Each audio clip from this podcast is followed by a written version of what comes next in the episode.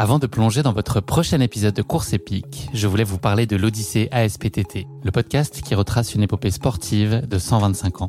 Le mouvement ASPTT propose une multitude d'activités sportives pour tout niveau, du débutant au confirmé, dans toute la France.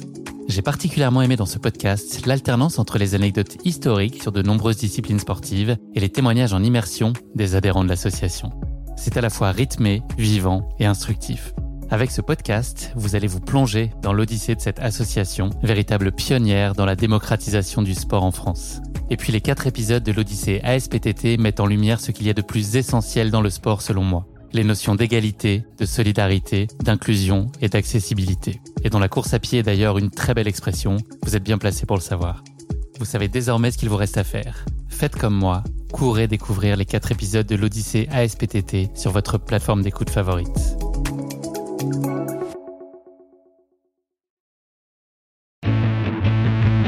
C'est pour ça que j'ai pas regardé non plus le parcours. Je voulais pas me faire peur, tu vois. Donc je savais même pas le nom du premier col. Et d'ailleurs, avant de me lancer sur cette course, je me disais, Denis, t'as aucune chance de terminer cette course. Parce que chaque fois que je me voyais à l'arrivée d'un ultra-trail de 170 km, je voyais bien que j'étais fatigué. Alors que là, c'était quand t'arrives à 170 km, faut faire autant pour arriver au bout du Tor des Géants. Je me suis dit qu'il n'y arrivera jamais, donc je me suis mis aucune pression. C'est ça qui est fou, c'est que je suis tellement mal que dans un col, il y avait des filles avec un mec qui avait des sacs énormes et je n'arrivais pas à les suivre. Donc c'est pour te dire dans quel état on peut se trouver après. Là, j'étais pas encore au 100e kilomètre, enfin, j'étais au 80e kilomètre. Enfin, j'étais vraiment dans un état, j'avançais plus. Et là, t'as des idées d'abandon, hein, forcément. Tu sais que t'es même pas au 100e kilomètre, il t'en reste encore 240. Tu te dis, mais comment c'est possible? Pourquoi t'as pas l'humilité de ne pas t'engager sur une course pareille? Tu vois, tout traverse dans la tête. Tu te dis, mais ça sert à quoi? Enfin, pourquoi t'es là? Enfin, ça a pas de sens. Bonjour à tous. Je suis Guillaume Lalu et je suis ravi de vous retrouver pour cette nouvelle saison de Course Épique. J'espère que vous avez passé un été revigorant et enthousiasmant, avec un peu, beaucoup, passionnément de course à pied et un peu de repos quand même. Du côté de Course Épique, l'été a été incroyable pour ne pas dire historique. Le podcast s'est classé premier podcast running et 5e podcast sport au mois d'août sur Apple Podcast et c'est grâce à vous. Alors du fond du cœur, je tenais à vous dire merci. Merci également pour votre précieuse fidélité et vos messages quotidiens de soutien, de suggestions d'invités auxquels je réponds systématiquement avec grand plaisir.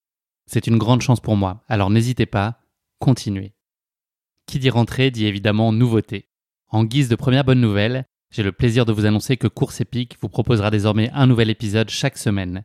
Nous aurons donc le plaisir de nous retrouver plus régulièrement que jamais. Et je vous mijote beaucoup d'autres surprises que je vous dévoilerai au fil des semaines qui arrivent. Si vous voulez aider Course Épique à continuer de se développer, il y a 2 choses très simples que vous pouvez faire et qui font vraiment la différence. Si vous êtes possesseur d'un iPhone, rédigez un avis sur Apple Podcast, même une très courte phrase. Tout commentaire, même de quelques mots, est très bénéfique pour le classement du podcast.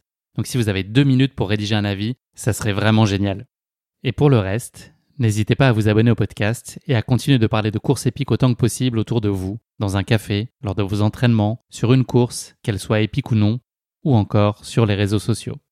Pour vous en dire un peu plus sur notre épisode du jour, j'ai aujourd'hui l'immense plaisir de recevoir Denis Claire, que vous connaissez peut-être sous le nom de Zinzin Reporter, un personnage emblématique du monde du trail qui va nous faire vivre aujourd'hui une course aussi redoutable que fascinante, le Tor des Géants, une balade de plus de 330 km au cœur de la vallée d'Aoste.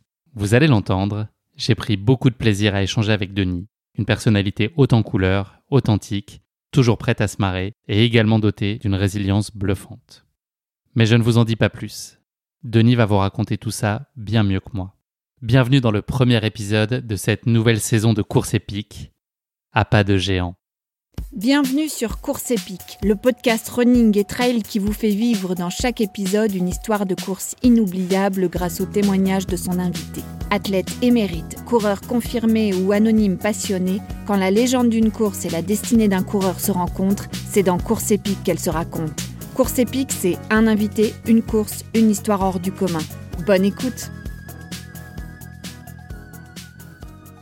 Bonjour Denis, je suis ravi de te recevoir dans ce 44e épisode de Course Épique, qui est aussi le premier épisode de notre 2e saison. C'est donc à toi d'ouvrir le bal pour cette nouvelle année qui s'annonce riche en surprises et en histoires de courses hors du commun. Comment vas-tu, Denis ? Bah, écoute, ça va mieux parce que j'ai passé un été un peu à la con à cause d'une fracture de fatigue au pied droit, à un os que je connaissais même pas qui s'appelle le naviculaire. Et j'ai passé une radio avant-hier et apparemment ça va bien. Et je viens d'aller courir 1 heure et il n'y a aucun souci 1 mois après. Et d'ailleurs, mon médecin, il n'y croit pas. Il pense que je suis un mutant. Et je suis d'accord avec cette idée. Bon, bah, c'est une bonne nouvelle. La rentrée s'annonce sous de jolis cieux. Denis, avant qu'on s'intéresse plus particulièrement à ta pratique sportive, est-ce que tu pourrais te présenter à nos auditeurs pour ceux qui ne te connaîtraient peut-être pas ? D'accord. Ben, je commence à être un dinosaure du trail et de l'ultra parce que j'ai 57 ans et j'ai fait mon premier trail en 2004 ou 2005 et mon premier ultra en 2008. C'était l'Ultra-Trail du Mont Blanc.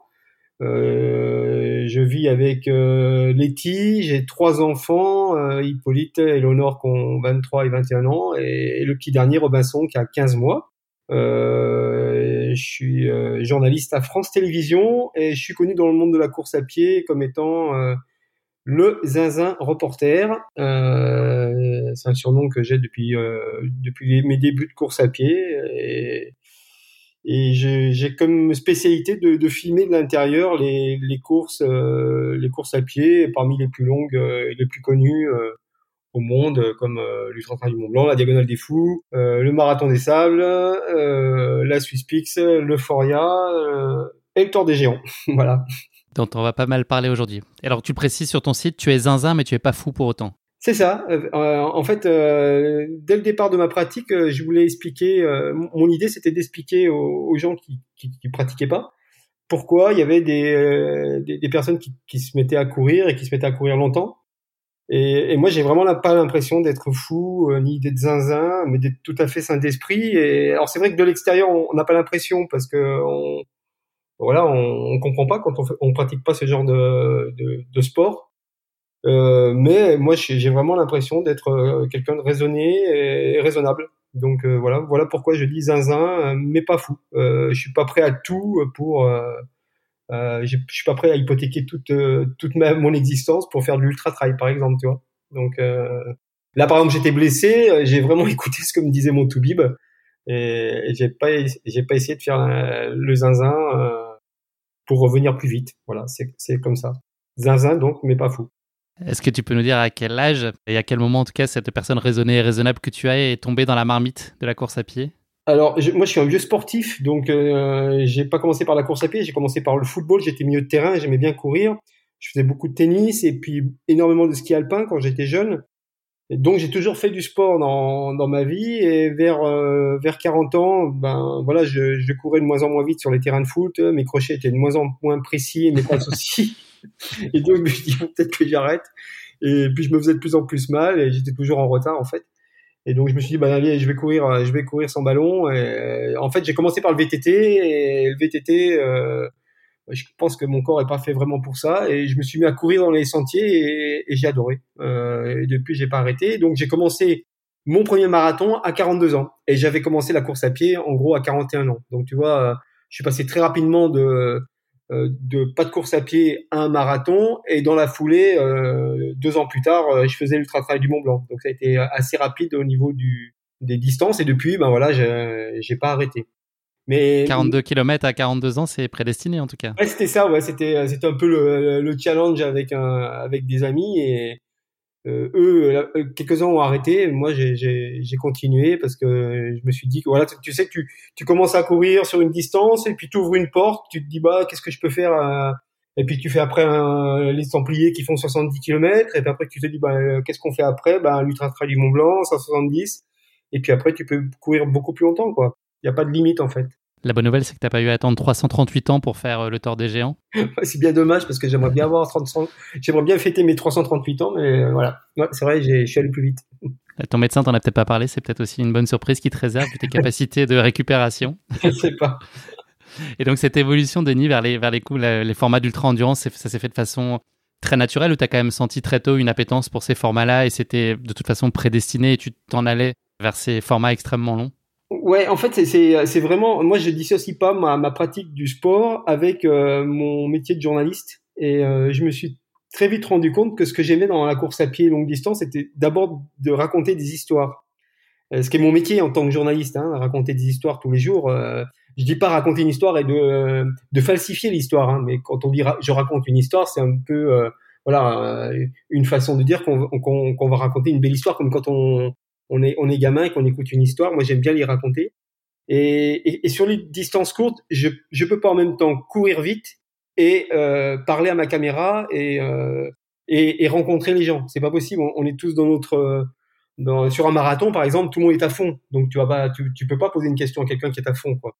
Alors que petit à petit, je me suis rendu compte que sur les ultras, c'était tellement long, tu pouvais passer 1 jour, 3 heures, 1 jour, 4 nuits, 5 jours avec la même personne, et là vraiment tu commences à pouvoir partager vraiment des choses avec des concurrents que tu connais pas au départ, et c'est ça qui m'intéresse, moi, c'est ce partage, cet échange qu'on peut avoir sur un ultra trail.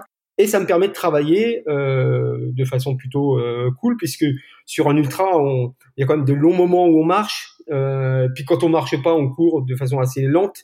Et pour moi, c'est assez facile de sortir ma caméra et de l'enclencher, et de poser des questions, d'avoir des réponses. Et c'est ça qui m'a intéressé. Et c'est pour ça que je suis allé vers les longues distances. Et puis je me suis rendu compte que physiquement, quand t'as l'habitude de courir, moi, j'ai l'impression que je souffre moins sur une longue distance que sur une courte distance. Par exemple, faire un 400 mètres à fond, c'est épuisant, quoi. Je te rassure, un 340 km pas à fond, c'est aussi très épuisant. C'est-à-dire que tu arrives à la fin, t'es complètement mort, mais c'est pas du tout la même fatigue. Tu vois, et en plus, sur un 400 mètres, t'as pas de ravito. C'est ça. C'est quand même dommage. Ouais, c'est un peu dommage, ouais. Donc voilà, c'est ce qui m'a amené petit à petit vers les longues distances. Et je dirais que j'ai moins peur de faire un 340 bornes que faire un 170 km. Parce qu'un 170 km, c'est encore rapide, tu vois. Donc voilà. Tu nous aurais dit ça avant le Tor, ou c'est le Tor qui t'a permis de comprendre ça ? Non, c'est le Tor qui m'a permis de comprendre ça. Le Tor, puis après la Swiss Peaks, après l'Euphoria, toutes ces courses-là qui sont un peu XXL, tout ça, ça m'a permis de prendre conscience que plus c'est long, parfois plus c'est bon, hein, c'est sûr. Il y a vraiment... Il y a une recherche du partage sur ces longues distances qui est vraiment géniale. Et ton corps, en tout cas le mien, s'il n'est pas super efficace au bout de 150 km, mais au bout de 200 km, il est bien, quoi. Donc, c'est chouette. Ça place assez loin le second souffle, mais c'est beau, c'est impressionnant. Denis, hormis le Tor des Géants, qu'on va largement évoquer aujourd'hui dans notre épisode, est-ce que tu peux nous parler d'un ou deux moments charnières de ta vie sportive jusqu'ici ?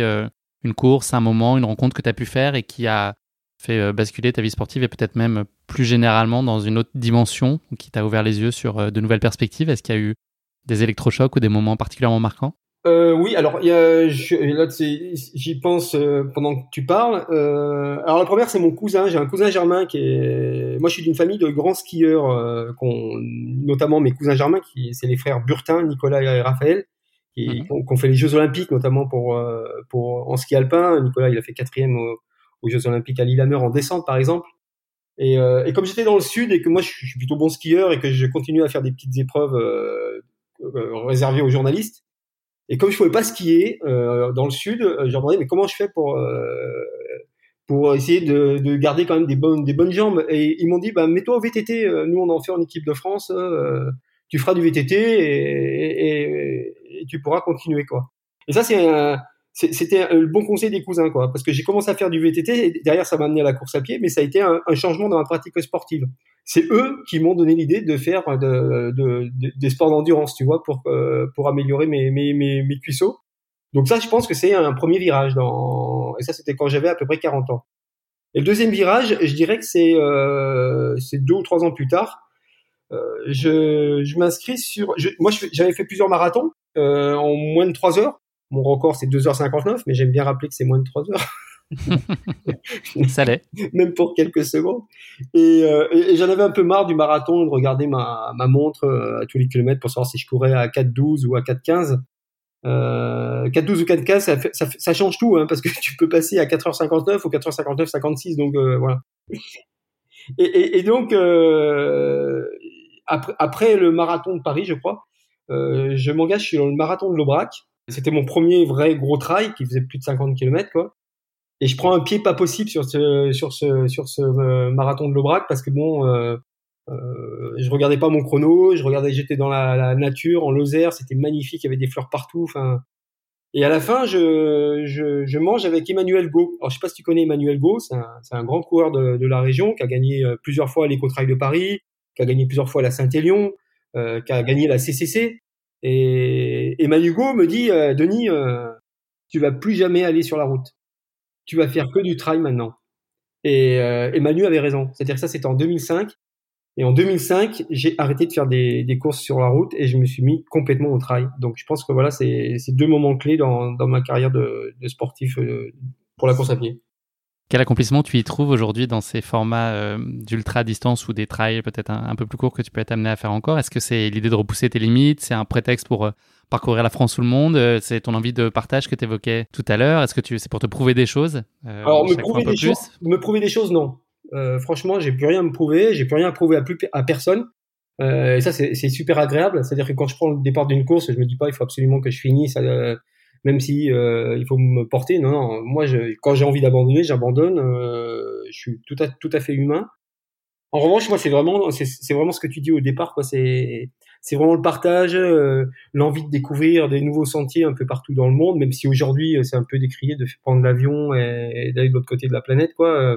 Franchement, j'en ai abusé un peu pendant pas mal de temps. Mais bon, aujourd'hui, je peux pas dire que je le regrette, hein, parce que j'ai vécu des choses assez incroyables un peu partout dans le monde.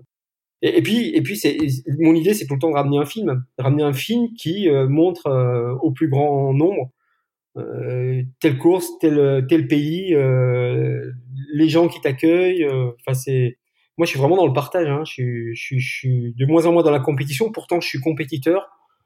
J'ai toujours été compétiteur, mais j'ai l'impression que je le suis un peu moins. Alors, est-ce que c'est parce que je cours moins vite? Certainement. Quoique, quand je peux rattraper quelqu'un devant moi, j'hésite pas une seconde, quoi. On se refait pas. Mais non, c'est un accomplissement total. Enfin, moi, j'ai vraiment du bol, grâce à mes films, d'être un peu repéré un peu partout, quoi. C'est vraiment c'est chouette à vivre. Hein. C'est-à-dire, c'est ce qui est marrant, c'est juste, ça a rien à voir. Mais hier, la nounou de mon fils, qui garde mon fils depuis pratiquement 7 mois, c'est enfin qui je suis. C'est-à-dire que moi, je n'en ai pas parlé, et en fait, ça lui est revenu aux oreilles par des connaissances à elle. Et depuis, presque, elle me vouvoie, quoi. Toi, c'est drôle, quoi. Elle me connaissait le père de Robinson, et maintenant, elle me dit vous. Enfin, tu as su rester simple, Denis. Bah, tu l'as autorisé à te tutoyer encore. Ouais, c'est ça. C'est super cool à vivre. Les gens, ils sont super gentils avec moi. Donc, il y a beaucoup de bienveillance. C'est aussi ça qui est beau dans cette discipline. Oui, exactement, ouais. Prends un petit miroir et regarde-toi dedans avec le plus d'honnêteté possible. Est-ce que tu pourrais nous parler de ce que tu penses être tes points forts et des points d'amélioration, qu'ils soient d'ordre physique ou mental? Qu'est-ce que tu estimes bien faire et des choses sur lesquelles il y a des points d'amélioration ou que tu traites d'ailleurs ou pas? Qu'est-ce qui tu t'auto-analyses? J'essaie de jamais trop me regarder dans la glace. D'ailleurs, pour tout te dire, je regarde jamais mes films. On m'en parle, mais moi, une fois que je les ai montés, c'est bon, c'est comme je les mets de côté et je passe à autre chose. Je crois que ça, c'est ma qualité, c'est affaire classée, affaire suivante. Je pense que ça, c'est ma qualité principale, c'est que je suis jamais. Tu te projettes vers l'avant. Ouais, je suis jamais dans le passé, même si j'aime bien regarder, enfin, qu'on me montre une photo, bon, c'est toujours sympa. Mais je suis jamais dans le passé, je suis toujours en train de penser à ce que je vais faire dans le futur. Je suis bien ancré dans le présent quand même, parce qu'il faut pas oublier ce qu'on est en train de faire. Je pense que j'ai les pieds sur terre. Et donc, comme tu le disais en préambule, c'est vraiment zinzin mais pas fou, quoi. J'essaie de pas faire n'importe quoi. J'essaie de faire attention à mes proches, même si c'est jamais facile. Et au niveau mes qualités physiques, ben c'est mes os. C'est-à-dire même si je me suis cassé, je me suis fait une fracture de fatigue derrière moi, j'avais jamais rien eu à aucun os auparavant dans ma carrière. J'ai eu beaucoup de problèmes, beaucoup de blessures, mais c'était tout le temps d'ordre musculaire ou parce que je suis, par exemple, toi, je suis hyper raide, mais je ne fais rien pour m'améliorer. Ça, c'est l'étirement et toi, ça fait 3. Ouais, c'est mon côté pénible, c'est que une de mes phrases préférées, c'est je n'apprends jamais de mes erreurs. Tu vois, il y en a qui sont toujours surtout pas se bonifier avec le temps. Voilà, c'est ça. Il y en a tout le temps qui sont très forts. Moi, je sais pas comment ils font. Ils disent ouais, moi, j'apprends mes erreurs, etc. Moi, je n'y arrive pas, quoi. C'est-à-dire que je n'arrive pas à apprendre de mes erreurs. Je suis capable de la faire 10 fois de suite. En pleine conscience. Voilà, exactement, en pleine conscience. Donc bon, voilà. Et psychologiquement, au niveau mental, comment tu te... Alors, au niveau mental, je pense que je suis de plus en plus faible. C'est-à-dire que, justement, on pense qu'avec l'expérience, ça passe mieux, les ultras. Et moi, j'ai l'impression, en tout cas dans mon cas, que c'est de moins en moins vrai. C'est-à-dire que plus c'est... Une de mes phrases préférées, c'est « plus c'est dur, plus ça me plaît ». Et j'ai l'impression qu'elle est de moins en moins vraie. C'est-à-dire que quand je suis dans le dur... je suis tellement passé par des moments difficiles sur mes courses où j'étais vraiment pas bien que là je m'en rappelle trop en ce moment et que dès que ça va pas bien, j'ai tendance à vouloir abandonner un peu trop vite. Je suis plus capable actuellement, mais peut-être que ça reviendra, hein, mais actuellement je suis plus capable d'aller très loin dans la douleur pour finir coûte que coûte une course. Après c'est ça la sagesse peut-être, c'est de pas se faire mal pour rien quoi en gros tu vois. Donc, je pense que c'est ça mon gros défaut mental actuellement. Et après, ma qualité mentale, ça a toujours été de ne pas préparer ce que je fais. C'est-à-dire que je suis capable de me lancer sur une course très très longue sans regarder le parcours. Merci beaucoup pour cette présentation, Denis. On va passer à la première rubrique de ce podcast. C'est la basket chinoise, donc c'est un portrait chinois version sportif. La première question classique de cette basket chinoise, si tu étais un personnage fictif, qui serais-tu ? Il est sur mon bureau là, il est à côté de moi. C'est Tintin, Zinzin Reporter, avec Milou dans ses mains. J'ai la statue dans la main là, tu vois. Et c'est vrai que je l'imagine, je la vois pas mais j'imagine. Ouais, c'était mon personnage de BD fétiche quand j'étais gamin. Et si je suis journaliste, c'est peut-être un peu à cause de lui quoi. L'idée d'aller un peu partout, d'être journaliste. Explorer, être curieux, partager. C'est ça, exactement. D'avoir des copains chelous aussi. Parce que le capitaine Haddock, quand même, ben, moi, c'est un peu pareil. Tu connais des jumeaux qui portent des moustaches, c'est ça que tu veux nous dire ? Ouais. Non, j'ai surtout plein de copains marrants donc, et qui ont des bons jurons aussi. Donc, voilà, je me reconnais bien dans Zinzin Reporter. D'ailleurs, mon surnom, c'est pas moi qui l'ai choisi, c'est un copain qui me l'a choisi à ma place. Certainement, c'est un rapport avec Tintin, quoi. Et donc, la deuxième question de cette basket chinoise, si tu étais un animal, est-ce que tu serais Milou ? Quel animal serais-tu ? Quel serais-tu ? Quelle caractéristique te représente le mieux ? Pourtant, je suis fidèle en amitié. Par exemple, on peut ne pas se voir pendant 10 ans. Si tu me revois et qu'on a partagé un truc super fort ensemble, c'est comme si on s'était pas quitté, quoi. Donc, c'est une belle qualité. Ouais, mais j'ai pas pensé à Milou, mais c'est pareil pratiquement, enfin, parce que Milou il est rusé quand même. Donc moi c'est le renard. On m'a souvent surnommé Fox ou Foxy ou le renard. Voilà, je sais pas si je suis malin comme un renard, mais en tout cas, j'aime bien cet animal. Je trouve beau. Il est pas facile à apprivoiser quand même. Et d'ailleurs il s'apprivoise pas. Mais tu peux quand même l'approcher et lui filer à manger, il viendra. Est-ce que c'est parce que tu as la rage sur les courses ? Alors, franchement, au début, je pense que oui, j'ai la rage, mais tout le temps. Hein, par exemple, si je dois me battre pour un podium dans ma caté, je mettrai le maximum pour le faire. Donc, si je me sens bien, j'ai toujours la rage de faire le mieux possible. Mais je peux aussi, comme à la similité il y a pas longtemps, même si je jouais le podium, m'arrêter pour filmer le dernier d'une autre course et perdre 10 minutes dans l'histoire. Et voilà, j'aime bien aller jusqu'au bout, mais aussi aller au bout de mes idées. Et là, c'était l'idée principale, c'était de faire un film. Donc, voilà. J'ai raté le podium. Dernière question de cette basket chinoise. Denis, est-ce qu'il y a un sportif ou une sportive qui serait particulièrement source d'inspiration pour toi ? Je peux en donner deux ? Bien sûr. D'accord. Alors, il y en a un, c'est un choix bizarre, et un autre choix plus connu dans le monde de la course à pied. Alors, on va commencer par le choix bizarre. Le choix bizarre, c'est Richard Gasquet, tu vois. Parce que Richie, personne ne pense à Richard Gasquet. Et moi, Richie, il m'a toujours épaté. D'abord, je le connais un peu parce que je suis journaliste en Languedoc-Roussillon et il est originaire de Béziers. Et c'est un gars qui m'a toujours ému dans sa façon de pratiquer. On l'a tout le temps descendu, Richard, parce que trop tôt, on a vu en lui le meilleur joueur de tennis de tous les temps, alors qu'il était dans une période où il y avait les meilleurs joueurs de tennis de tous les temps, Oui, il a fait les petits as avec Rafa, on lui ressort à chaque fois Roland Garros en expliquant qu'il l'a jamais battu depuis.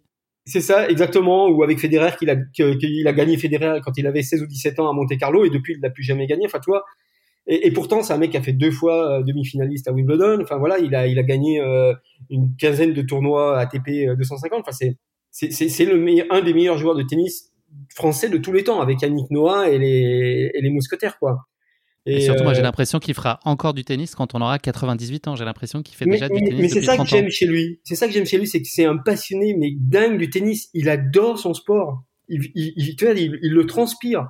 Il est capable de se réveiller à 3h du matin pour regarder Federer. Il trouve des coups beaux. Enfin, tu vois, c'est pas un mec qui va au tennis en faisant. C'est pas un fonctionnaire du tennis. Il adore son sport. À part que il est souvent blessé, qu'il a pas le mental de dingue, tu vois.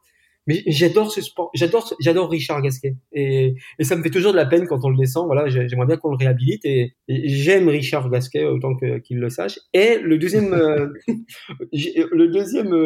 c'est tout l'inverse. Le deuxième, c'est Antoine Guillon, qui est aussi héroltais, qui habite pas loin de Béziers. Et Antoine Guillon, je sais pas si tu vois qui c'est, qui a gagné la Diagonale des Fous en 2015, qui a gagné l'Ultra-Trail World Tour en 2015. Ça fait 15 ans qu'il est au sommet dans l'Ultra-Trail. Et Antoine, lui, c'est tout l'inverse de Richard. Richard, il est né avec beaucoup de talent, et Antoine, pas tant que ça. Mais Antoine, c'est un bosseur. Il bosse du matin au soir son sport. Il va jusqu'au bout, tu vois. Et lui, si il va jusqu'au bout, c'est parce que son corps, il le porte au maximum de ce qu'il peut faire. Et ça, je trouve ça admirable de sa part. Et ça fait des années et des années qu'Antoine gagne des courses un peu partout dans le monde, en ultra. Il est très rarement blessé parce qu'il est très intelligent. Voilà. Donc 2-0 héroltais pour mes sportifs, mes sportifs de cœur. C'est noté. J'espère qu'on aura le plaisir de recevoir Antoine très bientôt dans un épisode de Course Épique. Nul doute qu'il en a un certain nombre à partager avec nous. Ah ouais, franchement, oui. Il a de l'expérience. Denis, merci de t'être prêté au jeu de la basket chinoise. Le moment est venu de parler de ta course épique, le Tor des Géants. Pour en planter le décor très brièvement, le Tor des Géants, c'est une compétition d'ultra-trail qui a été créée en 2010 et qui se déroule dans 34 communes au cœur de la vallée d'Aoste. Elle traverse notamment le parc naturel du Mont Avic et celui du Grand Paradis, connu pour leurs magnifiques paysages de lacs et leurs cols en altitude. Le départ et l'arrivée de la course se situent en Italie, à Courmayeur, un nom que vous avez probablement dû entendre une centaine de fois à la fin du mois d'août dernier, c'est-à-dire il y a encore quelques jours, je n'en doute pas, avec l'UTMB. C'est un des points de passage de nombre de courses de l'UTMB. Le parcours de ce Tor des Géants s'effectue en une seule étape tout au long des 2 hautes routes Val d'Autenne. Les participants, au nombre de 660 au maximum et qui ont le privilège d'être tirés au sort, ce n'est pas une partie facile, doivent conclure l'épreuve en 150 heures maximum. Ces coureurs courent sous un régime d'autonomie partielle avec plus de 40 points de ravitaillement sur le parcours. Le parcours mesure 330 km de long, compte 25 cols de plus de 2000 mètres, 30 lacs et grimpe jusqu'à 3000 mètres d'altitude pour un dénivelé total de 24 000 mètres. Mais ça, ce sont les chiffres qu'annonce l'organisation. J'ai l'impression que les coureurs ont une vue un peu différente sur le sujet et notamment sur le dénivelé. Je pense que tu vas pas manquer de nous confirmer ça, Denis, mais j'ai l'impression qu'on flirte plutôt avec les 30 000 mètres que les 24 000. C'est ça, c'est 24 000 selon la police et 34 000 selon les syndicats. Dernière stat pour conclure, la présentation de cette course est probablement très révélatrice de son niveau de difficulté. Le taux d'abandon moyen avoisine les 50%. Il a même atteint les 52% lors de ta participation à l'édition 2016. Voilà pour ces quelques éléments introductifs sur le Tor des Géants. Mais avant de faire le grand saut dans ta course épique, je te propose de te frotter à notre rubrique terrible de la question qui pique de course épique. C'est une question gentiment piège que je pose à chacun de mes invités. On va suivre aujourd'hui ta course épique pas à pas et découvrir ensemble si tu as réussi à atteindre ton objectif de devenir un géant, puisque c'est le nom qui est donné au finisher de la course. L'occasion rêvée de consacrer cette question qui pique aux géants célèbres et notamment ceux du cinéma, une thématique qui m'est assez chère en plus de la course à pied, du trail, de la musique. Je suis assez fan de cinéma. Et voilà, et s'il y a bien un géant qui a marqué mon enfance, c'est Requin, l'imposant personnage, pour ne pas dire terrifiant, à la mâchoire d'acier qu'on a pu voir à l'écran dans 2 James Bond, L'espion qui m'aimait et Moonraker. Est-ce que tu vois de qui je parle, Denis ? Oui, il est affreusement. On l'oublie pas, en général, si on l'a vu. C'est Barbara Gould, on l'oublie pas. Surtout moi, les grands, ça m'a toujours fait peur, hein, donc vu ma taille. Parfait. Bon, l'exercice du jour consiste pour toi à répondre vrai ou faux aux 3 informations suivantes que je vais partager avec toi et qui concernent ce géant mythique du cinéma. Pour la petite histoire, le comédien qui l'incarnait, Richard Kiel, mesurait 2,18 m, donc c'était un joli bébé. Première question de ce vrai-faux à consonance aquatique pour toi, Denis. Le personnage de requin doit sa mâchoire en acier à une chute sur les sentiers de Cirzinal en août dernier après avoir tenté de suivre le rythme de Kylian Jornet pendant 20 mètres. Vrai. Ouais, effectivement, c'est totalement vrai, bien évidemment. Tout le monde l'aura compris. Sur le Tor des Géants, on fait sur la Swiss Peaks, je veux dire, on fait une partie du Cirzinal et je pense qu'il y avait moyen de se planter à plein d'endroits. Deuxième question un peu plus sérieuse de ce vrai-faux. Requin figure-t-il dans la liste des rares méchants qui ont réussi à échapper à James Bond et dont il n'a jamais réussi à se défaire ? Est-ce qu'il l'a eu ou est-ce qu'il n'a pas réussi à avoir sa peau ? Je pense que James Bond a dû réussir à avoir sa peau quand même. C'est le plus fort, James Bond, non ? C'est vrai qu'il est très très fort en plus d'être élégant, mais non. Eh bien, écoute, il n'a pas réussi avec Requin. Il y a 3 personnages dont il n'a pas réussi à avoir la peau. Donc il y a donc Requin. Il y a Irma Bunz qui apparaît dans Le Service secret de Sa Majesté. Et il y a Trick Track, je ne sais pas si tu vois, c'est le personnage de petite taille et homme de main de Scaramanga que l'on retrouve notamment dans L'Homme au pistolet d'or. Lui, il a fini en prison, mais il était bel et bien vivant. Mais ça arrive souvent aussi sur les courses, des mecs que tu trouves vraiment laids et qui courent très mal, et ils arrivent toujours devant toi. C'est un peu pareil. C'est l'école de l'humilité, la course à pied, on le sait tous. C'est ça. Troisième et dernière question, c'est cette question qui pique. Est-il vraisemblable selon toi que le rôle de requin était initialement pensé pour l'acteur qui incarnait Dark Vador ? Alors là, aucune idée. Non, mais j'en sais rien du tout. Alors, en fait, tu m'aurais dit vrai ou faux, les deux réponses marchaient, puisque ça a été un peu pensé pour lui, c'est-à-dire que c'était pas l'option. La première option, c'était Will Sampson, qui joue le chef indien dans Vol au-dessus d'un nid de coucou. Je sais pas si tu vois ce film avec Jack Nicholson. Et c'était au second rang, donc David Prowse, qui joue le rôle de Dark Vador dans Star Wars. D'accord. Donc, vrai et faux, ça marche. Écoute, tu t'en sors bien avec 2 bonnes réponses sur 3 et une première où tu as évidemment répondu à côté pour me faire plaisir. Mais voilà, jolie perf. Allez, c'en est fini de cette question qui pique. Denis, maintenant on va parler de la seule chose qui compte, c'est ta course épique. Pour commencer, je vais te demander comment s'est présentée à toi l'opportunité de participer à cette édition 2016 de ce Tor des Géants. Est-ce que c'est un projet que tu nourrissais depuis longtemps ? C'est Antoine Guillon qui m'en a parlé la première fois parce que je suis journaliste à France Télévisions à Montpellier et Antoine avait participé au Tor des Géants, je crois que c'est en 2015 ou en 2016, je sais plus quelle date. Et je l'ai invité dans mon émission dans le Journal des Sports du dimanche. Et donc il est venu très gentiment dans les studios et je lui ai posé plein de questions pendant l'émission et autant de questions après l'émission. Et je trouvais ça dingue. Comment c'est possible de courir 340 kilomètres ? Et surtout, ce qui m'avait frappé sur les images d'Antoine à l'arrivée, parce qu'Antoine ne gagne pas cette année-là, je crois qu'il finit 2e, c'est qu'il était affreux à l'arrivée, il était gonflé du visage. et il m'a dit, c'est la seule course où j'ai pris des kilos. Alors, il faut savoir qu'Antoine, il fait ma taille, c'est-à-dire 1m70 à peu près, et il fait 51 kilos, Antoine. Et moi, je fais 64 kilos. Tu vois déjà le différentiel, quoi. Antoine, c'est vraiment, il est vraiment taillé pour la course à pied. Il est sec, on peut le dire. Et ben, il a pris des kilos sur le Tor des Géants, parce qu'en fait, à force de courir, je sais pas quel truc, mais t'as ton système lymphatique qui fonctionne plus bien, et du coup, tu te gorges en eau. Et il avait le visage tout boursouflé. Enfin, on aurait dit Mister Magoo avec les yeux qui se fermaient, quoi. Et il m'a dit. Tu vois, Denis, une semaine après la course, mes battements du cœur sont encore entre 5 et 10% au-dessus de la normale. Donc, c'est-à-dire qu'une semaine après, il avait toujours ça en lui, tu vois. Incroyable. Et ça, c'est Antoine Guillon. Toi, il était allé jusqu'au bout du Tor des Géants. Il fait partie des cadors. Mais moi, ça m'avait franchement épaté. Je me dis, c'est un ultra-trailer. C'est Antoine Guillon, quoi. Et puis l'idée petit à petit a fait son chemin et puis j'ai eu l'opportunité de pouvoir faire la course parce que j'ai été invité par le Tor des Géants et là je me suis dit je vais rentrer dans le cénacle, je vais être au départ de cette course mythique mais je vais pas le faire comme Antoine et je vais le faire beaucoup plus cool et j'espère que j'aurai pas les mêmes problèmes de visage à l'arrivée pour la photo. Voilà, c'est comme ça que ça a commencé. C'est Antoine qui m'a mis le virus dans le cerveau. Est-ce que tu avais déjà eu l'occasion de t'essayer à de tels formats de course ? Non, du tout.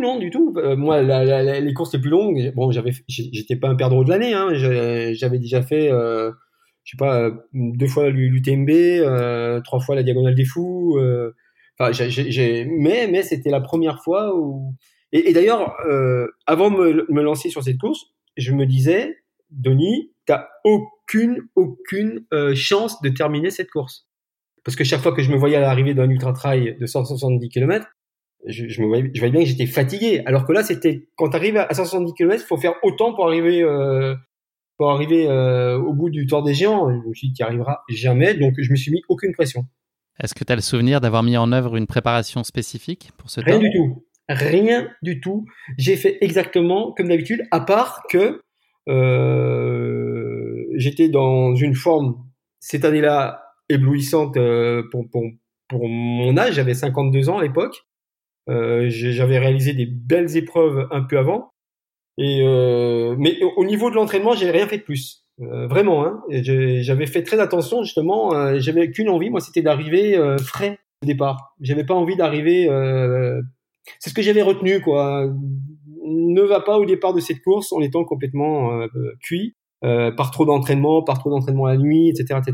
Arrive frais, donc j'ai fait pas plus qu'une saison normale. Ce projet de course, Denis, c'est aussi à ce titre qu'elle est épique pour toi. Il s'inscrit dans une période qui est particulière dans ta vie. Est-ce que tu peux nous parler du contexte plus global pour toi à cette période dans laquelle s'inscrit ce Tor ? Oui, alors moi 2016, c'est vraiment une année charnière parce que jusque-là, je vivais avec mon ex-femme et on avait eu 2 enfants. Mais bon, voilà, comme plein de couples, on était en instance de divorce en 2016. Et 50% de finishers, c'est ça aussi, en tout cas à Paris. Oui, c'est ça. Ouais. Actuellement, c'est ça, t'as raison. Et quelques semaines avant la course, à peu près 2 mois avant la course, j'ai connu ma compagne actuelle, Letty, donc. Et c'est vrai que c'était une époque où j'étais, voilà, j'avais un coup de cœur pour Letty à ce moment-là. J'avais déjà quitté mon ex-femme. Enfin, c'était vraiment un moment charnière pour moi, quoi. Et puis j'avais aussi mon aîné qui était parti faire ses études à Strasbourg. J'avais ma fille qui partait, qui avait eu le bac cette année-là l'été et qui partait à Lyon. Enfin, c'était vraiment beaucoup de. Moi, j'étais parti de ma maison. Enfin voilà, j'étais vraiment dans un moment assez compliqué au niveau émotionnel, toi. Mais en même temps, j'étais plein d'énergie. J'avais, comme je te disais, je regarde pas trop derrière, je regarde tout le temps devant. Et ce que je voyais devant, ça me plaisait, quoi. Je voyais qu'il y avait plein de choses, mais j'étais quand même en entre-deux, quoi. Donc c'était une période vraiment très très compliquée et en même temps exaltante. Et je te dis que pendant ce moment-là, on dit que c'est vrai que l'amour donne des ailes. Et c'est vrai que moi, j'étais particulièrement efficace sur les courses à pied. Je me rappelle, j'avais fait 3e au scratch dans une course au Caroux au mois de juillet. Comme le Tor des Géants, c'était au mois de septembre. Et puis j'avais fait 13e à l'UT4M Challenge, qui est une course, un ultra en 4 étapes vers Grenoble, 3 semaines ou 1 mois avant le Tor des Géants. Donc j'étais vraiment en forme, quoi. Donc je m'en rappelle comme de moments assez exaltants émotionnellement, mais physiquement aussi. Pour avoir vu plusieurs de tes vidéos, tu aimes à t'embarquer avec des partenaires de jeu dans les courses sur lesquelles tu t'inscris. Est-ce que c'était le cas sur ce Tor des Géants ou est-ce que tu t'es inscrit seul ? Ah non, là j'étais parti. On devait faire, on pensait qu'on allait faire la course ensemble. Moi j'étais parti avec celui que j'appelle affectueusement mon bichon depuis des années, c'est Ludovic Labouchet, qui est journaliste et qui est chef d'agence au Midi Libre à Montpellier. Et avec Ludo, on avait déjà fait l'UTMB en 2008 ou 2009. On avait fait plein de courses, les marathons, le marathon de Berlin. On avait fait la Diagonale des Fous 2 fois ensemble. Enfin, c'est vraiment mon pote de course à pied. D'ailleurs, c'est un peu à cause de lui que je fais de la course à pied, puisque c'est lui qui m'a mis mon premier dossard de marathon dans les pattes. C'était le marathon de Paris. Donc, on a tous bien entendu qu'il disait à cause de lui, non pas grâce à lui. C'est ça. On en tirera les conséquences. C'est ça. Et donc, Ludo, entre parenthèses, qui vient d'avoir un bébé avec Marine cette nuit, qui s'appelle Anna Rose. Donc, je les salue tous. Et donc, Ludo, sur cette course, on avait décidé de la faire plus ou moins ensemble, mais on n'avait pas non plus dit, parce qu'on est tous les deux des gros compétiteurs, on n'avait pas dit on reste ensemble coûte que coûte. Tu vois, on prenait le départ ensemble et après advienne que pourra. Voilà, c'est un peu comme ça qu'on gérait avec Ludo. On voulait pas que le moins fort empêche le meilleur d'aller au bout plus vite. Donc voilà, on s'est pas dit on reste, on gagne ensemble, on perd ensemble, tu vois. Et puis Ludo avait une énorme chance par rapport à moi sur cette course, c'est que lui il y est allé avec Marine, sa chérie. qui lui a fait tout le long les ravitaux, qui s'occupait de lui. Enfin, vraiment, c'était... il a été materné et c'est super. Un bichon bichonné en quelque sorte. Un bichon bichonné et c'est super important sur une course aussi longue d'avoir quelqu'un sur qui tu peux compter à chaque ravito parce que au bout d'un moment tu sais plus trop où t'en es au niveau des vêtements, de tes batteries pour ton téléphone, pour ta lumière, pour ma GoPro. Enfin voilà, c'est assez compliqué. Et lui, il avait cette chance. Et moi, j'avais pas cette chance parce que Letty avait pas pu avoir de repos parce que c'est pas évident d'avoir quelqu'un parce qu'il faut, ça dure 6 à 7 jours. C'est-à-dire que la personne qui t'accompagne est obligée de prendre une semaine de vacances pour suivre un mec qui est dans la montagne. Tu vois, c'est pas facile de trouver quelqu'un sur une semaine. Et moi, j'avais pas eu envie de demander, genre, à mes followers parce que j'aurais eu des réponses, tu vois. Si j'avais mis sur mes réseaux sociaux qui veut venir m'aider à faire mon ravitaillement, j'aurais eu du monde. Mais j'avais pas envie de ça. Je voulais vraiment, comme j'étais dans une période un peu particulière, je voulais m'en sortir tout seul, par moi-même. Et j'ai pas été déçu. Hein. Tu nous en as parlé tout à l'heure. Si on se parle d'objectifs sur cette course, de ce que je comprends, finir était déjà, enfin, le premier objectif que tu te donnais en croyant d'ailleurs que c'était pas forcément un objectif atteignable. Non, je pensais que c'était pas. C'est pour ça que je me mettais aucune pression. C'est pour ça que j'ai pas regardé non plus le parcours. Je voulais pas me faire peur, tu vois. Donc je savais même pas le nom du premier col. Pour moi, c'était. C'est pas la peine de regarder au 200e kilomètre si c'est plus dur quelle partie. Parce qu'en fait, sur le Tor des Géants, il y a clairement des parties faciles et des parties moins faciles, des parties techniques, des parties affreuses. Enfin. Et moi, j'en savais rien, quoi. Et franchement... Et c'était mieux comme ça. C'est bien mieux comme ça, quoi. En tout cas, moi, je vis bien. D'autres sont incapables de faire ça parce que d'autres n'aiment pas l'inconnu et n'aiment pas les mauvaises surprises. Donc, voilà, tout s'entend, quoi. Denis, qu'est-ce que tu attends de ce Tor des Géants ? À ce moment-là, moi, c'était clairement de me dépasser et de faire un joli film. Parce que j'avais essayer de regarder des films par rapport au Tor des Géants et franchement j'avais rien trouvé d'intéressant, bien filmé, avec une belle histoire. J'avais pas trouvé de film qui partait de Courmayeur et qui revenait à Courmayeur et qui donnait envie de le refaire. Et je me suis dit, si t'arrives au bout quand même, là tu vas tenir un grand film, tu vois. Et c'est ça que j'avais envie de faire, c'était de me dépasser, certes, mais de sortir un gros film. C'était ça mon envie. Qui a d'ailleurs connu un succès assez incroyable puisqu'on est à ce jour à plus de 170 000 vues sur YouTube sur ce film. Si vous avez l'occasion, je vous invite vraiment à le voir en complément des échanges qu'on peut avoir. En tout cas, c'est une belle façon de se projeter et d'avoir des images au-delà de ta seule parole, en tout cas de s'immerger dans cette course qui est assez fascinante, j'avoue. Ouais, mais j'ai envie de dire à tout le monde, prenez du temps parce que ça dure 1h45. Denis, est-ce que tu peux nous parler de l'ambiance et ton état d'esprit ? Si je peux faire une parenthèse ici. L'autre jour, j'ai une influenceuse, je ne vais pas la citer parce que ça m'a un peu peiné ce qu'elle a dit. Elle me dit, oh, moi, tu sais... parce qu'en fait, on parlait il y avait un petit échange comme ça sur mes posts. Et elle disait, de toute façon, moi, les films de plus de 5 minutes tournés avec la GoPro, je ne regarde pas, c'est irregardable. Et j'ai trouvé qu'elle était vraiment de mauvaise foi de dire ça parce que elle lui fallait vraiment de la grosse production pour regarder des films de trail, tu sais, avec des belles images, de la belle musique. Et moi, c'est tout ce que je ne crois pas dans les films de trail. C'est certes, il faut du beau, mais il faut du concret, il faut de l'émotion, de l'authentique et de l'authentique. Et moi, j'ai pas l'impression quand je filme, de faire des mauvaises images et enfin, tu vois moi, j'ai l'impression que moi, j'ai qu'une envie, c'est d'embarquer les spectateurs avec moi, tu vois. Mais il faut juste donner la chance au produit, quoi, comme on dit dans La Vérité si je mens, quoi. Si tu donnes pas la chance au produit, ça marche pas. Donc, voilà, si elle nous écoute, qu'elle regarde un peu plus de 5 minutes, peut-être elle va tomber dans le panneau, qu'elle regardera jusqu'à la fin. Est-ce que tu peux nous parler de l'ambiance et ton état d'esprit sur la ligne de départ ? Comment est-ce que tu es dans ces moments-là ? Alors, l'expérience aidant, j'imagine que tu es de plus en plus serein. Comment tu vis ces quelques minutes qui précèdent le départ ? Ah, j'étais exalté, mais pas autant que sur ma première Diagonale des Fous, sur mon premier UTMB, où là, j'étais vraiment... j'avais l'impression que j'allais défaillir avant le départ, quoi. Là, j'étais quand même exalté. Hein. Je me disais quand même, on part sur un truc... on est fou, quoi. Pourquoi partir sur 340 km On regarde, tu sais, on est sur le départ, sur la ligne de départ, on est à Courmayeur, c'est quand même une des cités historiques de l'alpinisme mondial, hein, avec Chamonix, Bonatti est pas si loin, enfin c'est une ville qui est chargée d'histoire, tu vois le Mont Blanc qui est pas loin, tu t'entends la musique de la fanfare de Courmayeur, enfin c'est bon, et puis t'as le départ, c'est en italien, c'est en français, parce que c'est la vallée d'Aoste, pour ceux qui savent pas, c'est une vallée d'Italie qui est juste de l'autre côté du Mont Blanc. Et c'est une des vallées qui sont où on parle français. Donc c'est vrai que nous les Français on s'y sent bien quoi. Moi je suis haut-savoyard d'origine.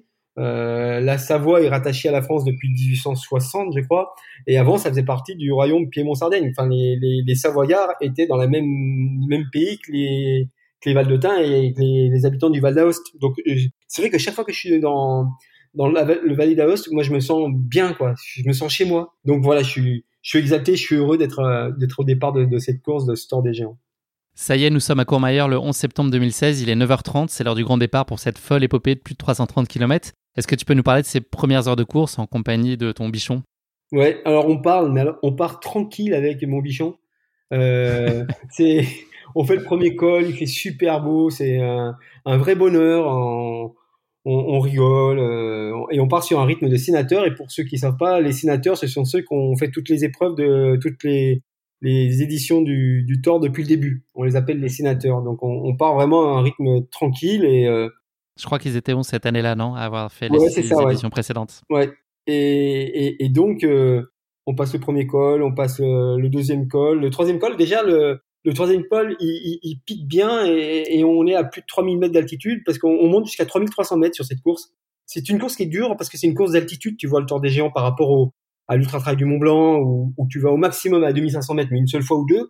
Là, t'es tout le temps entre 2005 et 3000. C'est vraiment une course d'altitude. Donc, tu le ressens bien, quoi. Et techniquement, c'est quand même, c'est pas extrême, mais c'est pas du gâteau non plus, hein. C'est pas des autoroutes. C'est vrai que l'UTMB, on dit souvent que c'est une autoroute, ce qui est faux, c'est pas une autoroute. Mais quand même, c'est des chemins qui sont faciles. Là, le Tor des Géants, c'est autre chose, hein. Puis t'es entouré de vieux grognards, tu le vois autour de toi, quoi. Tu vois que c'est pas des perdreaux de l'année, c'est des mecs qui ont de l'expérience, quoi. Donc tu t'avances tranquillement et arrive la première nuit et là, patatras. Ça tourne mal. Et ouais, là ça tourne mal parce que tu commences à avoir des premières alertes physiques et des nausées qui sont assez classiques. Physiquement, ça va bien. On vient de passer le premier ravitaillement. J'ai mangé, tout va bien. À part que je sais pas pourquoi, à un moment donné, Ludo me dit ça va, t'as pas de problème gastrique. Et moi, c'est mon gros problème en course à pied longue distance. Pas au début, mais depuis pas mal de temps maintenant. Au bout du 60e kilomètre, je deviens une épave, quoi. Je commence à avoir mal au ventre, c'est comme si j'avais le mal de mer ou comme si j'avais le mal en voiture, enfin comme si je suis malade en voiture, enfin c'est insupportable comme douleur et je peux faire qu'une chose, moi c'est m'arrêter, vomir et derrière il faut que je me repose parce que j'avance plus, mais vraiment plus. Et on arrive à un ravitaillement avec Ludo et moi là je dis à Ludo, putain Ludo ça va pas et alors là c'est la honte totale, on le voit pas dans le film mais je vomis sous la table dans le refuge quoi. La honte totale quoi et donc je me couche sous la table et là c'était genre 22h et Ludo me dit moi j'y vais hein, je vais pas rester plus longtemps et je lui dis oui on n'a pas dit qu'on restait ensemble donc vas-y je te rattraperai si ça va mieux quoi et quand il part j'étais persuadé que j'allais pouvoir revenir sur lui à un moment donné et je l'ai plus jamais revu de la course Ludo. En revanche j'avais des nouvelles de lui par sa chérie. Et donc là pour moi, tu vomissais pas parce que t'étais hyper content, c'est pas comme dans la Cité de la peur, c'était vraiment parce que t'étais en difficulté. Ouais, c'est ça, c'est exactement, c'est exactement ça. Et donc là pour moi c'est le début d'une autre course parce que j'étais avec mon pote, tout se passait bien, j'ai ce problème, je suis obligé de m'arrêter et d'attendre. Et là je repars en pleine nuit, 1h30 plus tard, mais je suis vraiment pas dans mon assiette. Je passe un premier col en pleine nuit, on est genre à 3000, vraiment ça se passe pas super bien, derrière c'est très compliqué, je m'arrête à un autre ravitaillement, je dors encore 1 heure, je repars, et là on est dans la journée, puis là on attaque le plus long col, le col Lozon, qui monte à 3300 mètres d'altitude, Et là, pour moi, c'est un chemin de croix, quoi. Et en plus, il y a des randonneurs qui te font l'affront d'oser te dépasser sur le parcours. C'est ça qui est fou, c'est que je suis tellement mal que dans un col, il y avait des filles avec un mec, je sais plus quelle nationalité, peut-être des Tchèques, qui avaient des sacs énormes et je n'arrivais pas à les suivre. Donc c'est pour te dire dans quel état on peut se trouver après. Là, j'étais pas encore au 100e kilomètre, enfin j'étais au 80e kilomètre, enfin j'étais vraiment dans un état, j'avançais plus. Et là, t'as des idées d'abandon, hein, forcément. Tu sais que t'es même pas au 100e kilomètre, il t'en reste encore 240. Tu te dis, mais comment c'est possible? Pourquoi t'as pas l'humilité de ne pas t'engager sur une course pareille? Tu vois, tout traverse dans la tête. Tu te dis, mais ça sert à quoi? Enfin, pourquoi t'es là? Enfin, ça a pas de sens. Tu te fais mal. Et qu'est-ce qui te fait tenir, tu penses, à ce moment-là? À quoi tu t'accroches? Je sais que tu as reçu pas mal de messages de soutien. Est-ce que tout ça, ça contribue? Est-ce que c'est une part infime? Oui, ça compte. Ce qui fait que tu t'accroches ou ça compte vraiment? Ça compte, pas vraiment, mais ça compte. De savoir que les gens, ils pensent à toi, qu'ils voient bien sur le live qu'il y a un problème. Parce que moi, j'étais dans les centièmes et je passe subitement 400e, 500e. Ça délire, on était 800 au départ, si je me rappelle bien. Et donc, petit à petit, je descends dans le classement. Et ce qui me faisait tenir, c'est que je savais qu'au 100e kilomètre, il y avait mon fils qui m'attendait avec deux copains à lui. Et il faisait pas vraiment mon assistante. Mon fils, il était juste là pour m'assister, tu vois, pour me voir et pour me faire un petit salut amical. Et c'est ça qui me faisait tenir. Allez, on va jusqu'au 100e kilomètre parce que il y a Hippolyte qui m'attend et après je verrai.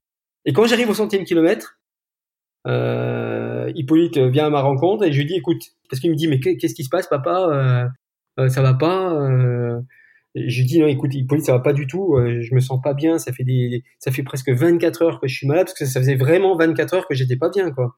Je lui dis écoute, c'est simple, soit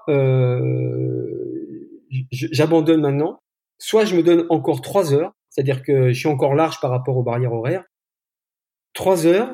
Si je dors 3 heures et que derrière j'arrive à manger, peut-être que la machine va repartir, quoi. Et là, je dors vraiment 3 heures. Je me réveille, je mange. Et la machine est repartie. Enfin, c'est ça qui est dingue dans ce sport de l'ultra XXL, c'est que t'as le temps de te refaire. Tu vois, t'as le temps de passer du pire, parce que franchement, j'étais au bout du bout. Et derrière, le fait de remanger, ça a remis de l'essence dans mon organisme, j'étais à sec et je repars avec une envie dingue de finir la course. Je me dis ouais, je reste pas au 100e, je continue, quoi. Tu repars même avec tellement d'envie que tu précipites un peu ton départ et t'es obligé de faire un petit aller-retour à ce moment-là. C'est ça. Alors c'est un peu plus loin, ça c'est genre 20 km plus loin, mais c'était en heure, c'est 7-8 heures plus tard. Oui, quand même. Ouais, c'est ça. Les unités sont pas exactement les mêmes. Ouais. C'est ça, on n'a pas l'impression, mais je repars en pleine nuit, donc du 100e kilomètre à Ravito, et là, dans la nuit, vers 4 heures du matin, j'ai le sommeil, et je m'arrête dans un refuge. Et déjà, je demande à la dame qui nous accueille, parce que c'est comme ça que ça se passe au Tor des Géants. Quand on arrive, on demande est-ce qu'on peut manger, et derrière, est-ce qu'on peut avoir une place pour dormir, et si oui, vous nous réveillez dans une demi-heure, une heure. C'est vraiment très très bien foutu. Et là, la dame, je lui dis, ouais, vous me laissez dormir 1 heure. Et elle me laisse dormir 2 heures. Donc, quand je me réveille, je suis complètement, je suis un peu dégoûté, quoi, parce que je me dis, merde, ça allait mieux, et puis là, tout à coup, je redescends, quoi. Et j'étais dans les 600e au niveau du classement, là. Et donc, je repars, pas énervé, mais un peu secoué par le fait d'avoir dormi 1 heure de trop. Et en partant du refuge, j'ai oublié mes bâtons. Et tu peux pas, enfin, moi je pense que c'est impossible de faire le Tor des Géants sans les bâtons. Enfin, t'en as vraiment besoin pour monter tout l'école. Et là, je m'en suis rendu compte au bout, franchement, de 20-25 minutes. Et je me dis, mais c'est pas possible, j'ai oublié les bâtons au refuge, quoi. Je suis reparti sans les bâtons. J'ai donc été obligé de remonter au refuge pour récupérer mes bâtons. Dans l'affaire, j'ai refait 400 mètres de dénivelé. Enfin, ça a l'air de rien, mais quand même, c'est. Dans la tête, tu prends un coup, quoi. Et du coup, je suis reparti avec le lever du soleil, avec encore plus d'énergie. Et là, dans ma tête, je me suis dit, allez, là, on est en mode Pac-Man, on double, on double, on double, on double. Et c'est ce que j'ai pas arrêté de faire à partir de ce moment-là. Cette journée de mardi, donc, qui est ton troisième jour de course, c'est celle de la Renaissance, on l'a entendu, mais c'est aussi celle du partage avec une langue qui, comme ton estomac, se délie au fil des kilomètres et au gré des rencontres que tu es amené à faire sur la route. Là, tu vis pleinement ce moment d'allégresse en discutant avec tous les coureurs que tu peux rencontrer sur la route. Ouais, c'est ça. C'est-à-dire que autant pendant la journée où j'étais complètement out la veille, j'ai parlé quasiment à personne. Enfin, j'étais juste incapable. Autant là, j'ai commencé à m'ouvrir à tout le monde, quoi. Tu sais, t'es euphorique.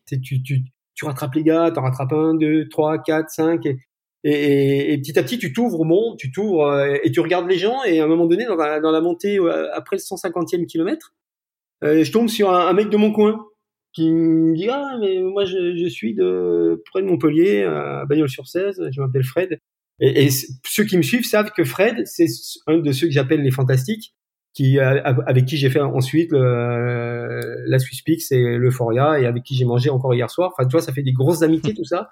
Et donc, j'ai passé 3 heures avec Fred. 3 heures, il m'a raconté sa vie, je racontais la mienne. Moi, ça m'a fait du bien de parler de qui j'étais à ce moment-là, de ma situation de famille, de ce que j'étais. Lui, il m'a parlé du fait qu'il vivait avec une prof, qu'il était fonctionnaire, qu'il avait fait beaucoup de foot, que son fils faisait du foot. Enfin, voilà, en l'espace de 3 heures, on s'est tout dit, quoi. Et à un moment donné, je lui ai dit, bon, moi, j'accélère, je me sens bien. Et ça a duré 3 heures, mais 3 heures très fort avec Fred, avec qui j'ai couru du 150e au 160e kilomètre, quoi, en gros, quoi. Et là, ça a commencé le début de la partie la plus dure du Trail des Géants. Mais ensuite, comme j'allais plus vite que les autres, je passais de groupe en groupe. C'est-à-dire que je restais avec un groupe pendant 1 heure. Et puis après j'allais avec un autre groupe que je rattrapais 1 heure plus tard, et puis quand je m'entendais bien avec les gens, bah, je restais un peu plus longtemps. Enfin, c'était vraiment, c'était il y a 5 ans. J'ai pas revu le film, mais c'est encore très présent dans ma tête, cette nuit-là. Cette nuit-là, pour moi, c'est peut-être ma plus belle nuit en ultra-trail, dans un moment qui était hyper compliqué pour la plupart des gens au niveau technique, parce que c'est dur, il y a des gros rochers, t'es au milieu de nulle part, tu sais pas dans quelle direction tu vas, parce que t'es en pleine nuit, donc tu vois rien. Et pourtant, moi, j'étais en pleine, j'étais complètement zen, quoi. C'était vraiment une belle, un beau souvenir, ça. Donc tu nous l'as dit, tu as passé le cap psychologique de la mi-course au refuge de Koda, il y a encore des gros morceaux devant toi, et puis cette seconde partie de course qui s'annonce encore plus exigeante que la première. Et puis, t'arrives une petite péripétie un peu plus tard, aux environs du kilomètre 200, dans cette journée de mercredi, puisque tu casses ton bâton, ce qui est, comme tu l'as expliqué, assez fondamental de pouvoir compter sur eux. Et donc là, tu es trahi par ton matériel. Ouais. Mais t'as une parade pour tout ça. Ouais, alors parce que là, c'est l'histoire de bâton, c'est quand même drôle sur cette course. Je casse mon bâton de façon tout à fait fortuite. Hein, je mets le bâton dans un trou et il se casse. Donc j'en ai plus qu'un, et je me dis, je peux pas finir le Tor des Géants avec un seul bâton. Et donc, j'ai mes parents qui viennent me voir justement sur un ravitaillement, là, et je téléphone à ma mère, je lui dis, écoute, il faut absolument que vous me trouviez un bâton, et je lui dis, surtout, ne m'achetez rien d'autre qu'un bâton en carbone super léger, autrement, je le prendrai pas, quoi. Alors, mes parents, ils sont de super bonne composition, ils ont fait du mieux que possible, mais ils m'ont acheté des bâtons, mais des bâtons, je pense, c'est les plus lourds de la planète. Et quand je suis arrivé à leur niveau, t'es dans un autre monde quand tu fais une course de 340 km, quoi. Et à un moment donné, t'as envie d'être materné, t'as envie d'être aidé, t'es comme un bébé, t'as envie d'être comme un bébé par moment, quoi. Et là, moi, j'ai pas compris qu'il m'ait acheté ce bâton-là, et du coup, je suis reparti du ravito sans leur bâton. Donc, t'as pas laissé sa chance au produit cette fois-là? Non, j'ai pas laissé la chance au produit, mais j'ai eu raison, parce que j'aurais pesté contre ces bâtons, tu vois, c'était... Et donc, j'ai pas pris les bâtons de mes parents. Ils étaient d'ailleurs très en colère contre moi. Et aujourd'hui, on en parle en rigolant, hein, mais à ce moment-là, c'était pas trop. Enfin, ils ont pas compris que moi, j'étais vraiment j'étais fatigué. Enfin, tu vois, on se rend pas compte des fois. Les gens qui viennent nous voir se rendent pas compte dans quel état on peut être dans notre tête et dans notre corps, quoi.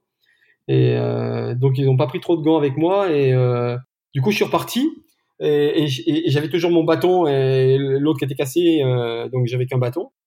Et un peu plus loin, des marcheurs qui me demandaient comment ça allait, je dis, bah écoutez, moi je me sens super bien, mais le problème c'est que j'ai qu'un bâton. Et là, il y a une dame qui redescendait de la montagne, qui m'a donné ces 2 bâtons, qui étaient des beaux bâtons en carbone. Et pour la petite histoire, on s'était donné rendez-vous à mon arrivée pour qu'elle récupère ses bâtons, ce qu'elle a fait. Et du coup, j'ai fini avec des bâtons, je crois qu'ils étaient rouges, qui n'étaient pas les miens, mais bon. Ils m'ont bien aidé, quoi. Est-ce qu'on peut dire que, enfin, tu t'évoquais tout à l'heure l'idée de second souffle, est-ce que, après ces quelques jours de course, est-ce que tu as l'impression d'arriver à faire des choses que tu étais incapable de faire 3 jours plus tôt, même avant que ça aille mal? Est-ce que le corps t'a surpris et révélé des choses dont tu le pensais pas capable? Ah oui, non mais c'est incroyable. C'est-à-dire que une fois que ton corps a pris le rythme, j'étais capable de manger n'importe quoi à n'importe quel moment, de le digérer de façon tout à fait facile. Et j'avais une capacité à rattraper les personnes en montant, surtout en montant, hein, parce que je montais 2 fois plus vite que tout le monde dans le niveau que j'avais, hein, que c'était, j'étais complètement euphorique, quoi. Et en descente, j'avais mal nulle part. J'avais vraiment, je ne souffrais de rien. J'avais faim, j'avais faim, je mangeais. J'avais soif, je buvais, et tout passait, quoi. C'était, j'ai jamais revécu un moment pareil, être aussi bien dans une course. Et ce qui est génial, c'est que sur le Tor des Géants, on mange super bien. C'est-à-dire que là, c'est vraiment le top du top au niveau ravitaillement. C'est-à-dire que tu arrives à n'importe quel refuge, à n'importe quelle heure, à 3h du matin. Dans un petit refuge à 2500 mètres d'altitude, t'as quelqu'un qui t'attend et qui te demande si tu veux des pâtes al dente avec de la sauce tomate, avec du fromage, tu sais. Et t'as tes pâtes al dente. C'est pas des pâtes qui sont bouillies, qui ont plus de forme. Non, non. Et c'est aussi pour ça qu'on... Ne me dis pas qu'en plus, ils prennent les tickets resto. Non, mais sur certaines courses, c'est important d'avoir sa carte bleue. Parce que parfois t'as pas assez à manger, quoi. Donc avec ta carte bleue ou de l'argent, tu peux t'arrêter dans un restaurant le long du chemin. Là t'as pas besoin au Tor des Géants. Tor des Géants c'est le summum au niveau ravitaillement, quoi. Et ce qu'on sait pas aussi, c'est que sur une course aussi longue, évidemment on est obligé de dormir à des moments. Tu sais, c'est comme les navigateurs au long cours. Si tu t'arrêtes pas pour dormir, tu finis pas la course. Et là nous, comme il y a 40 refuges. Et il n'y a pas tout le temps de la place, mais souvent il y a de la place, parce qu'il y a tellement d'espace entre les coureurs, que tu peux dormir 1 heure ici, 1 heure là, et le fait de dormir 1 heure de temps en temps, bah, ça régénère complètement ton corps. Et tu repars, pas neuf, mais tu repars mieux, tu vois. Donc ça, j'aime bien. À l'approche de la nuit de jeudi à vendredi, donc tu as déjà un certain nombre de jours de course dans les pattes, tu vis en haut du col de Nana un moment de plénitude ultime, un moment en tout cas qui a particulièrement marqué ta vie visiblement. Oui. Alors voilà ce que je vais faire, Denis, je vais fermer les yeux et puis tu vas nous le raconter pour qu'on puisse se projeter au mieux dans celui-ci. Allez, fais-nous rêver. Tu sais, déjà tu me donnes les frissons, c'est déjà pas mal. c'est que là, il faut imaginer c'est tellement long, il y a tellement peu de coureurs finalement que j'étais vraiment tout seul. C'est-à-dire que derrière moi, à 30 minutes, il y avait personne.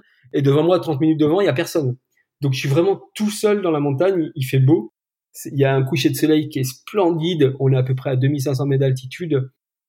Il n'y a pas de vent. C'est la fin de la journée. T'es bien dans ton corps, dans ta tête. T'avances. C'est vraiment, c'était vraiment un moment de plénitude, mais dingue. Je me sentais vraiment au bon endroit, au bon moment. C'est rare dans la vie de te sentir bien, vraiment, vraiment. Tu sais, il y a rien qui va pas, quoi. Je me sentais vraiment au summum de ce que je pouvais être sur cette terre, quoi. Et là, j'arrive vers le sommet, vers le col, et là, il y a des bouquetins qui m'attendaient et qui sont restés à me regarder en train de passer. Et je les ai regardés.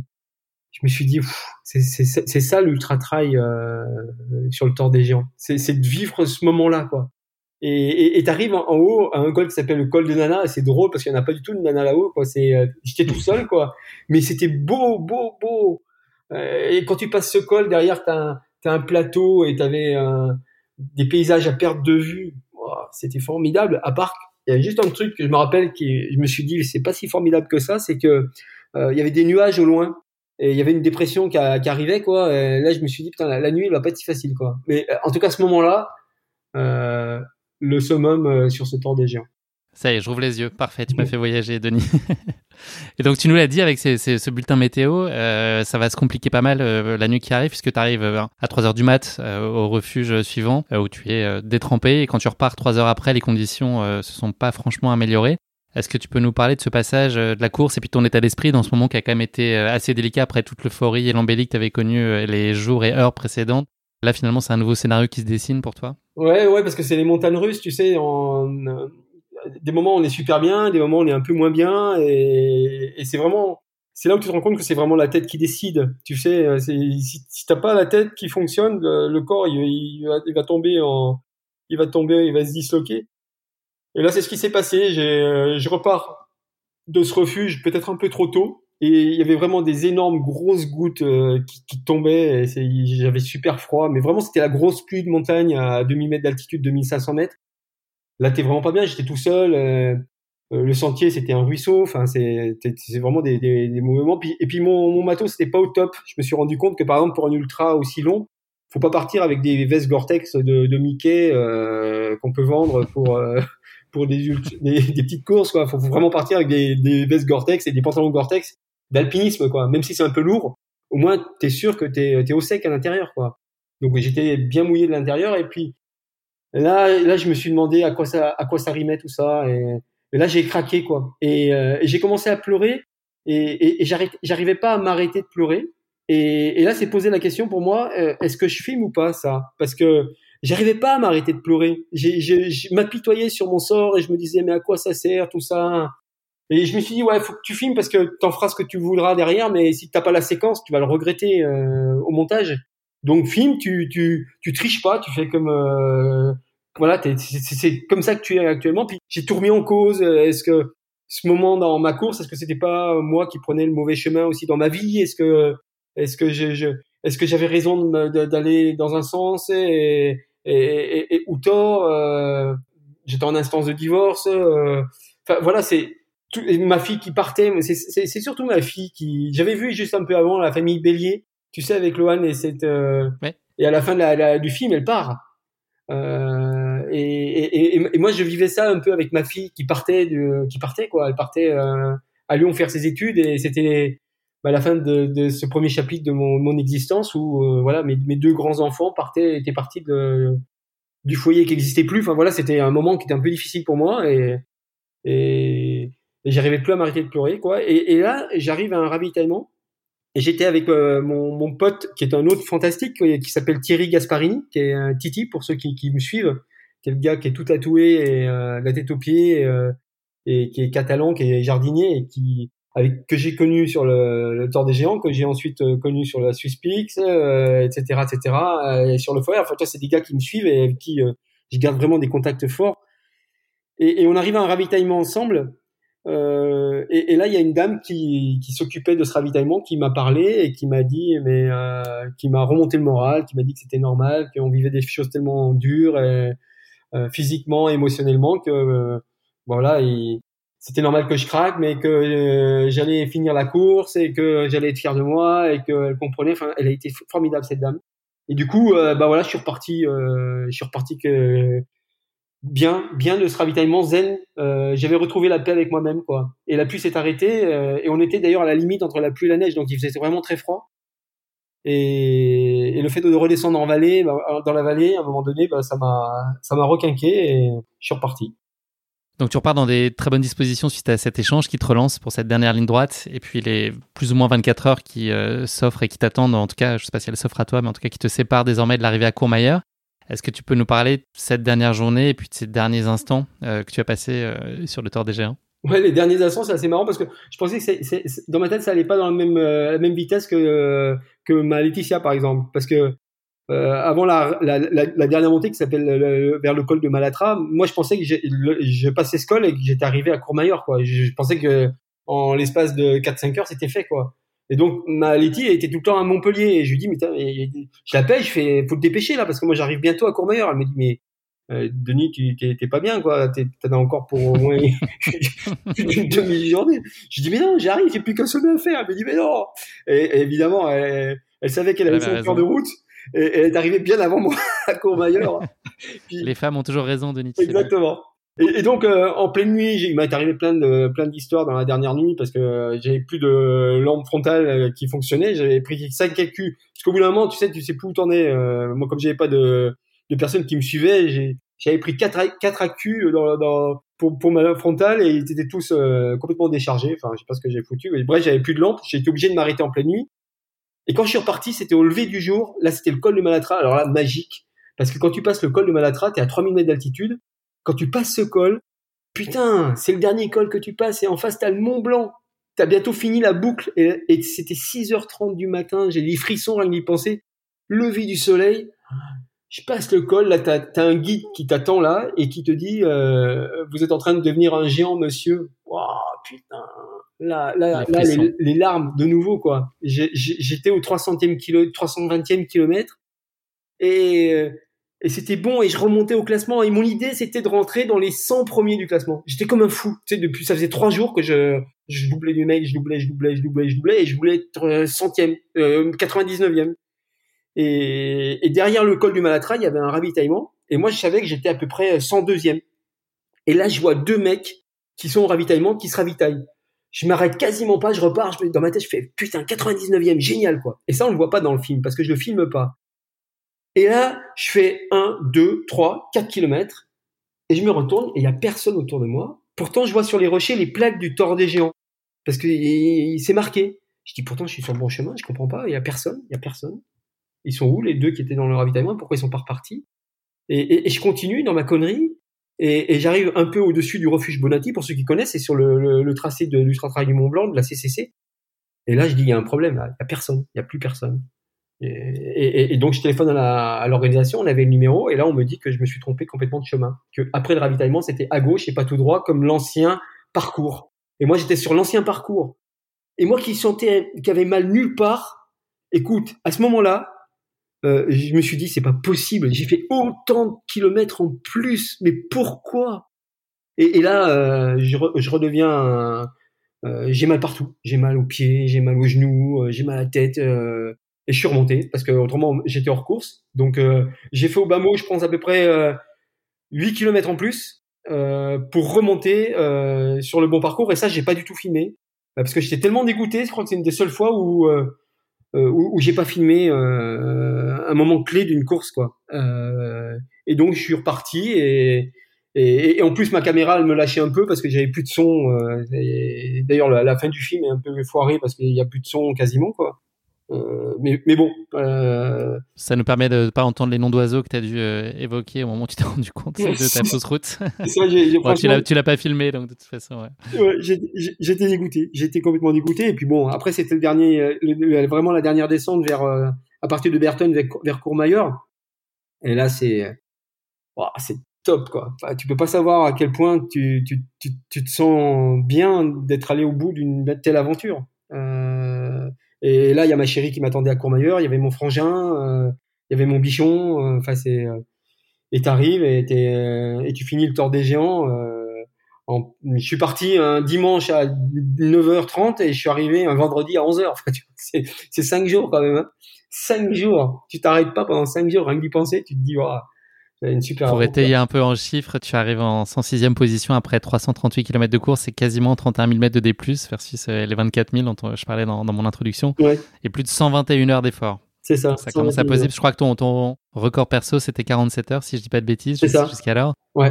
Qu'est-ce que tu as ressenti? Beaucoup de fierté, tu étais épuisé et donc écrasé par l'émotion? Je me sentais pas épuisé, un peu submergé par l'émotion, mais encore... T'es quand même un peu fatigué, donc t'as du mal à. J'étais juste heureux, quoi, heureux d'être allé au bout mais j'avais mal aux pieds quand même. Hein. Là, les suites sont pas évidentes quand même sur une course comme ça, c'est-à-dire que pendant 2-3 jours, t'as vraiment mal aux pieds, aux jambes, c'est du sérieux, quoi. Mais putain, ouais, quand même, t'es tellement heureux d'avoir fini une course pareille que ouais, c'est la plénitude. C'est quand je dis que j'ai plus rien à prouver à personne, et surtout pas à moi-même, c'est grâce à des courses comme ça, quoi. Une fois que t'as fait des trucs comme ça, tu te dis bon voilà, tu l'as fait, quoi. Ça c'est sûr, tu l'as fait et personne pourra te l'enlever. Tu l'as fait. Denis, tu peux nous le dire désormais, ça fait quoi d'être un géant? Est-ce qu'on voit la vie de plus haut? Tu sais que je fais même pas 1m70, alors. Mais j'aime bien dire que je suis quand même un géant de 1m70 parce que c'est drôle. Non, mais je suis super fier d'avoir fini cette course. Vraiment, c'est pour ça que s'il y a une course que je garde, c'est celle-là. Et quand je vois quelqu'un qui a fini le Tor des Géants, j'ai envie de lui dire chapeau et de l'embrasser, quoi. On sait par où on est passé pour arriver là. Et... Non, c'est vraiment la plénitude de faire ce genre de course. Et c'est tellement bien organisé et tout ça que ouais, c'est le summum. À quel moment est-ce que tu as eu l'impression d'être devenu ce géant? Est-ce que c'est pendant la course? Est-ce que c'est au moment où tu franchis la ligne, au moment de la remise officielle de la veste le lendemain? À quel moment tu es devenu ce géant? C'est en passant le col de Malatra, c'est le dernier col face au Mont Blanc à l'aube avec les premiers rayons du soleil et ce mec qui te dit qui est juste parce que le col de Malatra c'est un V dans la roche, tu vois. C'est un peu, faut mettre les mains pour arriver au sommet. Et là tu passes et tu vois ce gars qui te dit vous êtes en train de devenir un géant, monsieur. Pouah, là c'est là où je me suis dit je suis en train de le faire et voilà, je suis en train de devenir un géant. Après c'est un grand mot, hein. Voilà, mais ça fait plaisir quoi. Qu'est-ce qui t'a paru le plus difficile à gérer sur la course a posteriori? D'être seul pour m'occuper de ma GoPro, d'être seul pour m'occuper de mes vêtements, parce qu'on a un sac qui nous suit, mais moi c'était un bordel sans nom à l'intérieur du sac, tu sais, au bout de 5 jours, tu sais plus quelles sont les chaussettes propres, tout ça, enfin c'était n'importe quoi, et puis tu peux pas savoir comme c'est fatigant de filmer et de changer les batteries, de les recharger, enfin c'est épuisant tout ça quoi. Et d'être seul, franchement, ouais, je le souhaite à personne de le faire dans les conditions où j'ai pu le faire, quoi. Question impossible, s'il n'y en avait qu'une, quelle est l'image que tu retiens de ce Tor des Géants? Le col de Nana, où je me sentais pleinement un terrien, heureux d'être sur cette terre. Et très proche des bouquetins. L'homme bouquetin. Qu'est-ce que cette course, elle t'a appris sur toi, Denis? Est-ce qu'elle a changé des choses dans ton rapport à la course à pied et puis plus globalement dans ta vie? Qu'est-ce qui a été différent? Ouais, ça m'a changé au niveau de ma pratique, parce que je me suis dit que d'abord j'étais capable de faire des courses très très longues et que c'est pas parce qu'on faisait des courses longues que le corps il se détériorait. J'ai enfin compris que mon corps, en fait, et je pense que c'est là la base, c'est qu'au bout d'un moment, il y a qu'une chose qui nous fait avancer, c'est manger, boire et dormir, quoi. Et vraiment, je suis allé au bout de cette idée-là, et je suis content d'avoir malmené mon corps pour arriver à ça. Merci beaucoup, Denis, d'avoir partagé avec nous pas à pas ce Tor des Géants. C'était fabuleux à suivre. On va parler maintenant un peu d'avenir et de tes futurs projets. Est-ce que tu as un agenda de course pour 2021-2022? C'est quoi les grands rendez-vous et les courses sur lesquelles on peut imaginer te retrouver? Alors justement, là, je suis en train d'y réfléchir. Et en fait, je sais pas trop parce que comme j'ai été blessé, mon grand projet de l'année a été foutu le camp. Enfin, c'est tombé par terre parce que je voulais enchaîner les Châteaux-Belles et l'Ultra-Trail du Mont-Blanc en une semaine. Donc ça, j'ai pas pu le faire parce que j'étais blessé. Et là, alors les Châteaux-Belles, tu l'as fait un petit peu, non? Par oui, c'est ça. Mon avatar l'a fait dans l'épaule de Jean-Pierre pour ceux qui suivent. Jean-Pierre Solaire qui a fait la Châteaux-Belles avec ma tête en photo. Mais en grand, hein. Donc ça a fait rire tout le monde sur la course et sur les réseaux sociaux. Donc non, je sais pas trop. Je suis en train de réfléchir à ce que je vais faire. Ce qui est sûr, c'est que je vais participer à la Puncho O'Clock. C'est à Millau fin novembre. Ça c'est un nouvel ultra. C'est un tour de 7 km qu'il faut faire le plus de fois possible en 24 heures. Et... donc tu es résolument optimiste sur tes capacités de récupération. Exactement. Et puis, je vous annonce une grosse surprise pour 2022, car je vais peut-être bien me lancer dans l'organisation d'un ultra dans le sud de la France. Donc, génial. Voilà, vous allez bientôt être au courant de ça. Et ceux qui veulent venir me voir, partager un peu des histoires et me saluer, ils pourront venir sur...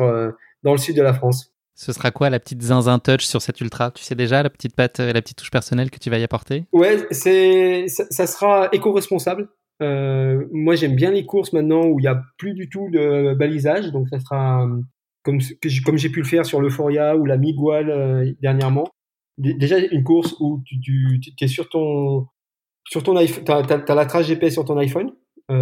Et puis, ça sera dans un lieu vraiment préservé de France, dans un parc national. Voilà, je vais vous montrer les beaux coins de ma région. Donc, ouais, ça sera début juillet. On va suivre ça avec impatience et intérêt. Denis, c'est la dernière question de cet épisode. Est-ce que tu pourrais partager avec nous ton motto? C'est l'heure du motto de la fin. Donc, quelle est la citation, la devise qui est une source d'inspiration et qui illustre ta philosophie de vie ou ta façon d'appréhender le trail? Est-ce qu'il y a une phrase qui incarnerait ta pensée? De plus en plus, moi, je crois que c'est le bonheur est dans les chemins. C'est un peu une phrase bateau, mais elle est vraiment, c'est tellement vrai, quoi. C'est la finalité, c'est pas forcément d'aller au bout du truc, quoi, mais c'est tout ce que tu vis pendant. Et ça, c'est super beau en ultra. Toutes ces rencontres que je peux faire, moi, je suis riche d'amitiés incroyables. Toi, hier soir, on s'est retrouvés avec des potes. On a mangé à Uzès, une ville du sud là, et j'avais un copain qui était venu, qui a fait 4 heures de route pour venir manger avec nous, et j'avais mes potes fantastiques, et j'avais mon pote Fabrice Aletto qui a gagné plusieurs ultras, et on a rigolé comme des bossus de toutes les histoires qui nous sont arrivées dernièrement et qui vont nous arriver prochainement parce qu'on pensait à la suite. Enfin, c'est ça l'ultra trail, quoi. C'est vraiment des fortes amitiés entre hommes, entre femmes. Enfin, c'est vraiment un magnifique sport qu'on pratique. Moi, je croyais que le bonheur était dans le pré, mais je pense que tu as raison, il est plutôt dans le chemin. Denis, c'est malheureusement déjà la fin de cet épisode avec cette vanne un peu foireuse. Merci de nous avoir fait vivre avec toi ce Tor des Géants qui nous a fait passer par une très large palette d'émotions, tout comme toi, tu as pu les vivre. Bravo encore à toi de ne pas avoir lâché, alors que la tentation a été sacrément grande de faire ce choix. Et bravo aussi pour cet incroyable dépassement de soi qui va bien au-delà de la seule performance sportive. Tout le monde l'aura compris, je pense. Et puis si je peux me permettre, j'ai un dernier petit conseil d'ami pour toi. Maintenant que tu es un géant, fais bien attention à ta tête quand tu passes sous un tunnel lors des prochaines courses. Tu pourrais te cogner par inadvertance. Mais voilà, réjouis-toi en tout cas. Bah, ça fait 5 ans aujourd'hui que tu es un géant, mais voilà, c'est un merveilleux accomplissement en tout cas, on a pu l'entendre. Merci pour nos échanges, Denis. Je te souhaite beaucoup de bonheur pour la suite de tes aventures. Et tes nouveaux projets, on a entendu qu'ils fourmillaient. C'était un plaisir d'échanger avec toi et puis j'espère avoir le plaisir et la chance de te croiser très bientôt. Et merci pour tes questions et ton écoute. Avec grand plaisir. Prends soin de toi, Denis. À bientôt. Au revoir. Merci à tous de nous avoir suivis. J'espère que cet épisode vous a plu. Pour ne manquer aucun épisode, n'oubliez pas de vous abonner sur les différentes plateformes de streaming. Et si le cœur vous en dit, n'hésitez pas à mettre le maximum d'étoiles sur iTunes. Cela aidera Course Épique à se faire connaître plus largement encore. Merci et à très bientôt pour notre prochain épisode de Course Épique.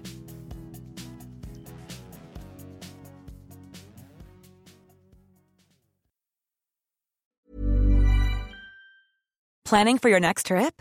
Elevate your travel style with Quince. Quince has all the jet-setting essentials you'll want for your next getaway, like European linen, premium luggage options, buttery soft Italian leather bags, and so much more. And it's all priced at 50 to 80% less than similar brands. Plus, Quince only works with factories that use safe and ethical manufacturing practices. Pack your bags with high-quality essentials you'll be wearing for vacations to come with Quince. Go to quince.com/pack for free shipping and 365-day returns.